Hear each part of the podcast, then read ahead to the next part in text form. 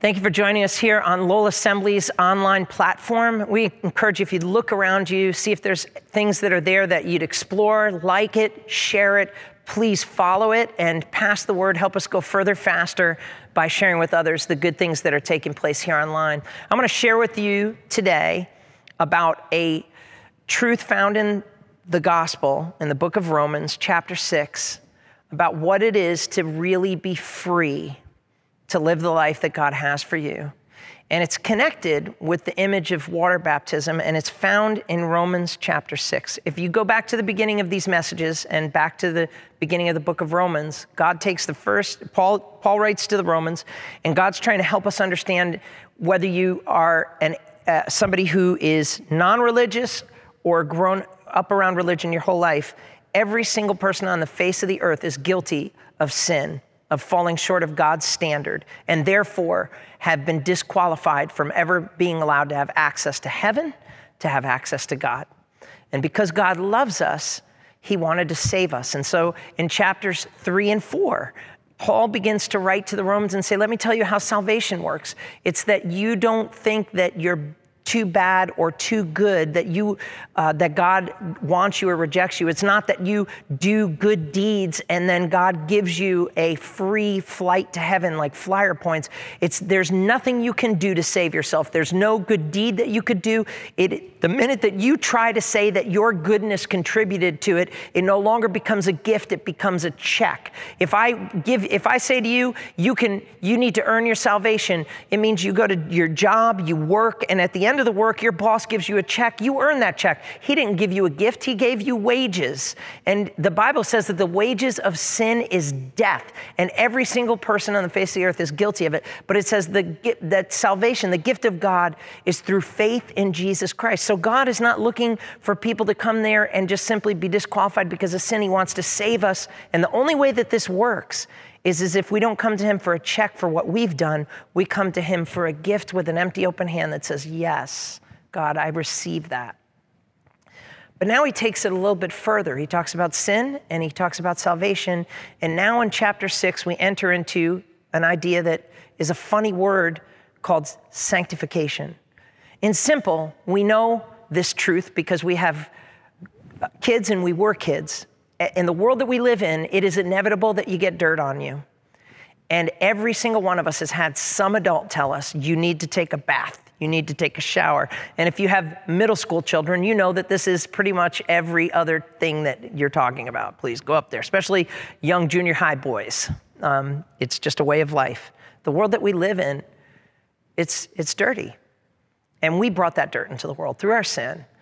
But God not only saves us, but He wants to sanctify us. He wants to make us cleaner. Now, that process, and it's so important, this is why Paul goes through chapters three and four to help us understand that this idea of us being loved and accepted by God and the gift of heaven and the forgiveness of our sin is not anything to do with what we've done. Otherwise, it's a check, but it's a gift from Him. It's so important, it remains that way. But what do you do when God forgives you? but you still struggle with issues in your life. And that brings out the walk of sanctification. And with that in mind, I want to read from Romans chapter 6. Listen to this. What shall we say then? Are we to continue in sin so that grace may abound? By no means. How can we who died to sin still live in it?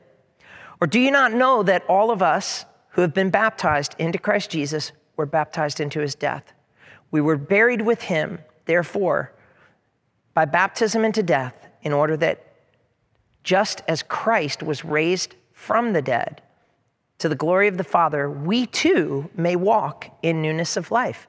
What is he saying there? He's actually saying, hey, I want to explain something to you what water baptism is. Water baptism is, is just what you're trying to do and what Jesus already did for you. Jesus came into the world, took the, the death penalty for sin on himself, and then he died. If anybody has the death penalty on them, the penalty is paid when that person is put to death. Jesus took the penalty, the wages of sin, which is death, and took that off of us, put it on himself, and then allow, was buried it in the grave. And water baptism is that symbol.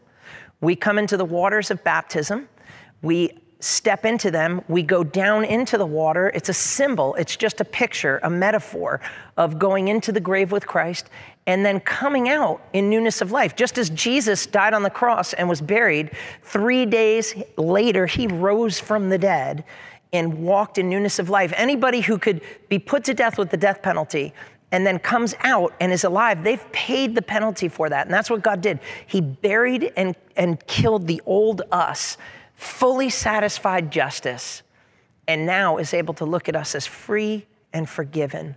But what do you do when you're walking around and you still fail Christ? You fail at this life. He says, this is what he's trying to get at here. He says, listen, should we go on sinning so that grace can increase? Do you know there's some people that are like, hey, listen, God is a gracious God and He forgives me. And so the more I sin, the more He forgives me. So let's really get this thing working and let's get it on. And, you know, and this is, and Paul looks at him at one point he addresses this issue and he says their condemnation is deserved. But here in, in Romans 6, he says, What shall we say? Are we to continue in sin that grace may, may abound? No way. What do you think Jesus died for you? What do you think he's resurrected you for?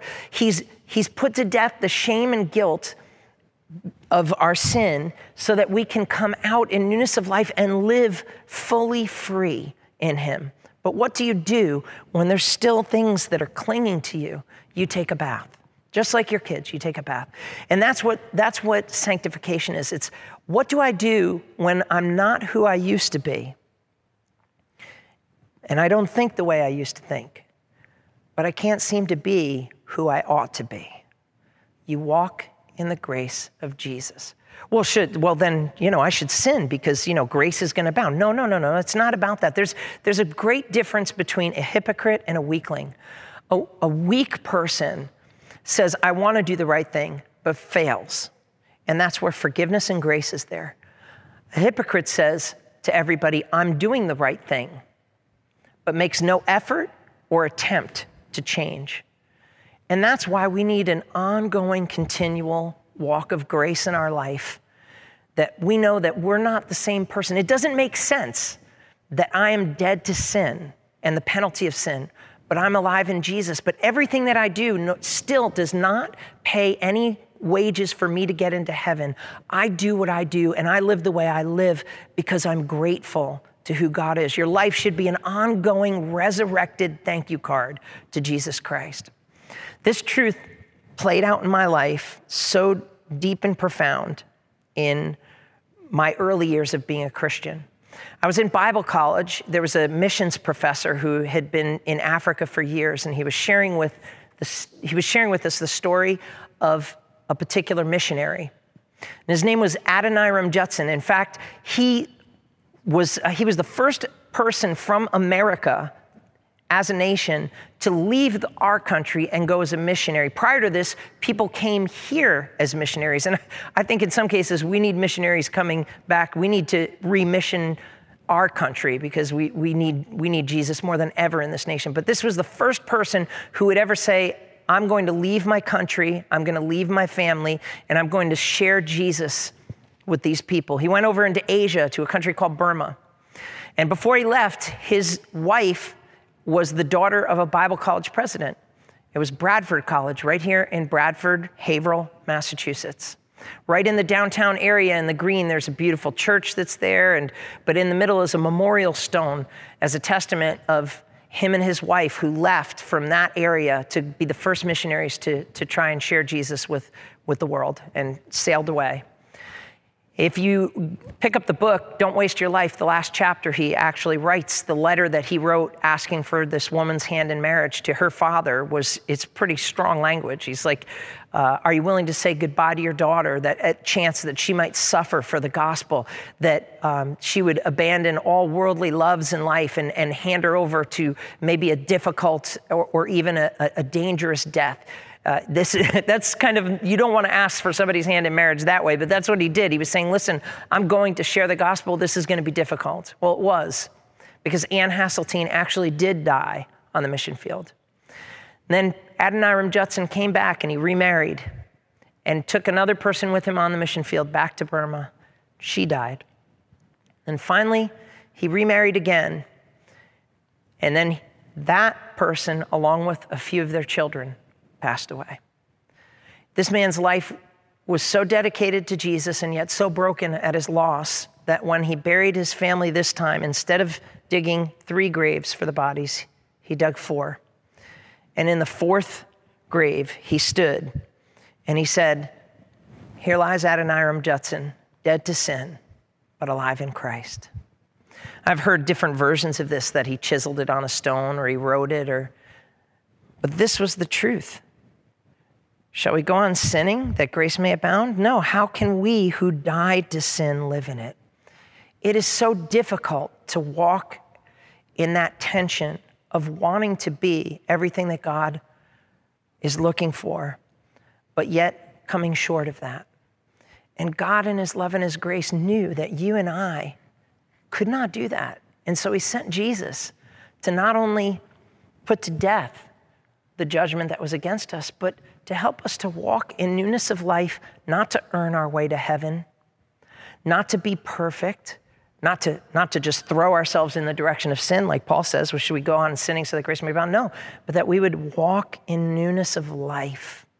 Listen, I don't do the right thing and I don't I don't follow Jesus because I'm earning my way to heaven. I do it because I know that He has paid the price for me. And because of that, in my heart, my life, I am grateful. My life is an ongoing thank you card to Him. I don't know how this missionary Adoniram Judson was called, but I know how I was called. And I remember being baptized and remembering that this is it. God, I'm going in here. Now, water baptism does not save you. It's what we call an ordinance of the church. It's an, it's an image. It's to let everybody else know, I believe in Jesus. I'm going to I'm going to live for him. I recognize that he paid the price for my sin. And it's something that we celebrate in our church. In fact, we don't just have the pastors baptize them, the entire church. We say, we baptize you in the name of the Father, Son, and the Holy Spirit, because we celebrate that. That doesn't mean that when they're dipped in water that their sins are washed away. No, salvation that isn't salvation isn't found in water baptism. That's other any more than it is working out and being a good person is what does it. It has nothing to do with you and I, but it's that symbol that we celebrate and we look forward to celebrating that in the near future, but but what do you do when everything within you wants to be the person God says we can be, but then you continue to come short of that? You walk in faith, by faith in Jesus. And this, after hearing this story and reflecting on this passage, I went home at my sophomore year from Bible college and failed miserably. In fact, someone would look at me and could point to me and say, You call yourself a Christian? I was ashamed. I felt defeated. I felt hopeless.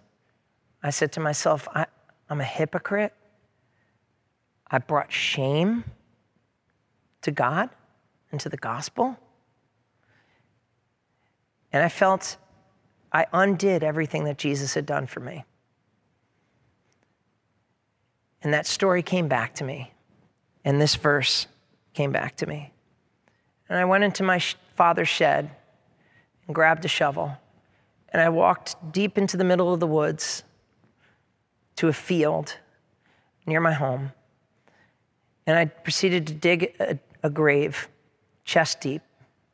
And I'll never forget it because while I was in the middle of doing that, a downpour took place. And it was like every single time I just put the shovel in the ground and threw the dirt, it was more of a reminder of the filth that should have been gone from my life that wasn't. Every shovel full of, of dirt that I poured out that was just condemnation for me burying myself. I'm like, I can't believe I did this and that and this and that. And finally, it was just as if every bit of disappointment turned into this, this rage that dug deeper and deeper until finally I sat there and stood in that grave, and tears pouring down my face, and rain pouring down all over me, and mud everywhere. I said, God, I can't believe why you would love me. I shouldn't be like this. I shouldn't act like this. I shouldn't do, I don't understand it. But if you say it, I believe it, and I come back to you the way I came to you by faith. And I said, God, here lies Paul Conway, dead to sin, but alive in Christ. I don't know where you're at in your life. I don't know uh, where you are, for those of you that have asked Jesus to be Lord of your life, who have, if I were to ask you to believe that Jesus died on the cross for your sins? Yes. Do you believe that he was buried for you? Yes. Do you believe that he rose from the dead? It, it, it, yes, I believe that. And I ask you, do you think that you'll make it to heaven? And you say, I hope so. If you can, if you're saying, I hope so, I hope I'm good, you're still living off of that. I'm paying I'm getting paid for my good deeds. No, God wants you to know that when you were baptized, you were buried in Christ. And when you came out, you came out forgiven and resurrected like Jesus. And now the life that you live is not a, a, ledger of good, bad, and balancing the books. It is you wanting to do the right thing because you want to please God and Him knowing that there are moments in our life where we just are still human. And that's the moment, not where God kicks you out of his house or shames you and shuns you, but he opens his heart and his, he opens his home and he opens his arms to you and says, I died for you. I wonder how many of you would benefit going into the woods and digging a grave and standing in it and realizing it's not the dirt, it's the deliverance that God bought for you. It's not the digging you did. Because when you're in Christ, you were buried with Him and you came out in newness of life. We may not be who we ought to be, but we're not who we used to be. And everything in between that is God's grace. Do we sin so that grace can abound? No.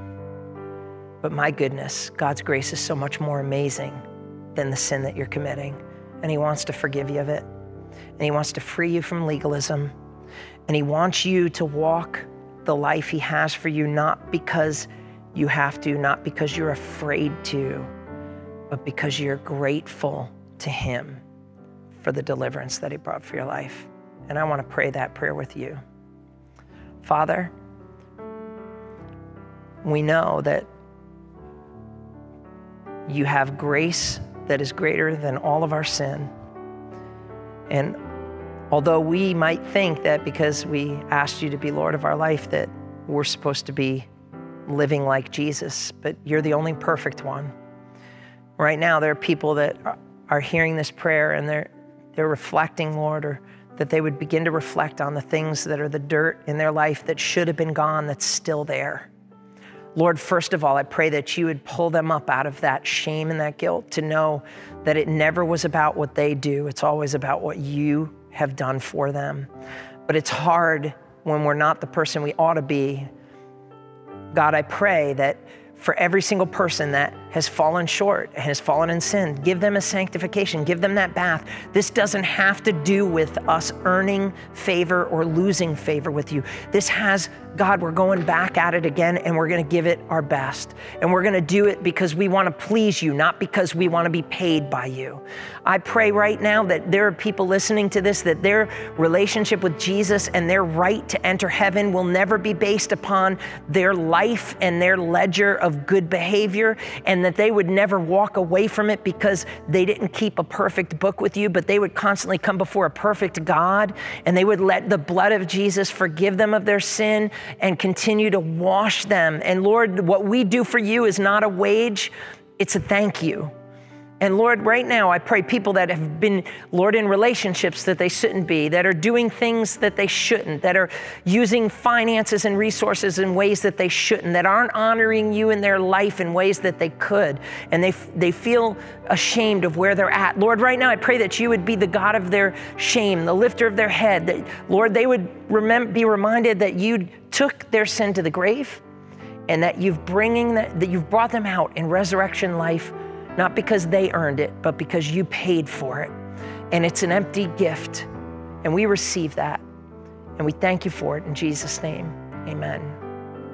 If you prayed that prayer, or if you're at a place and you say, Man, I'm not who I ought to be, and you're stuck in that shame, we would love to pray with you. We would love to reach out to you. You can, if you're online, take a look at the things that are around there. You can submit a prayer request. You can email office at. We would love to help you in your journey forward, especially for those of you that are a part of this church that are in that place where you know that Jesus has saved you and forgiven you, but you're not who you ought to be. Listen, God loves you, faults and all.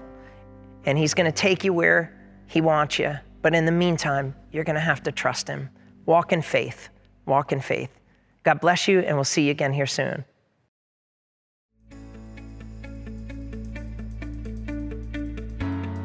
Thank you for joining us today on Lowell Assembly Online Services. Be sure to check out our website, lowelag.org, for all information and updates. God bless you, and see you soon.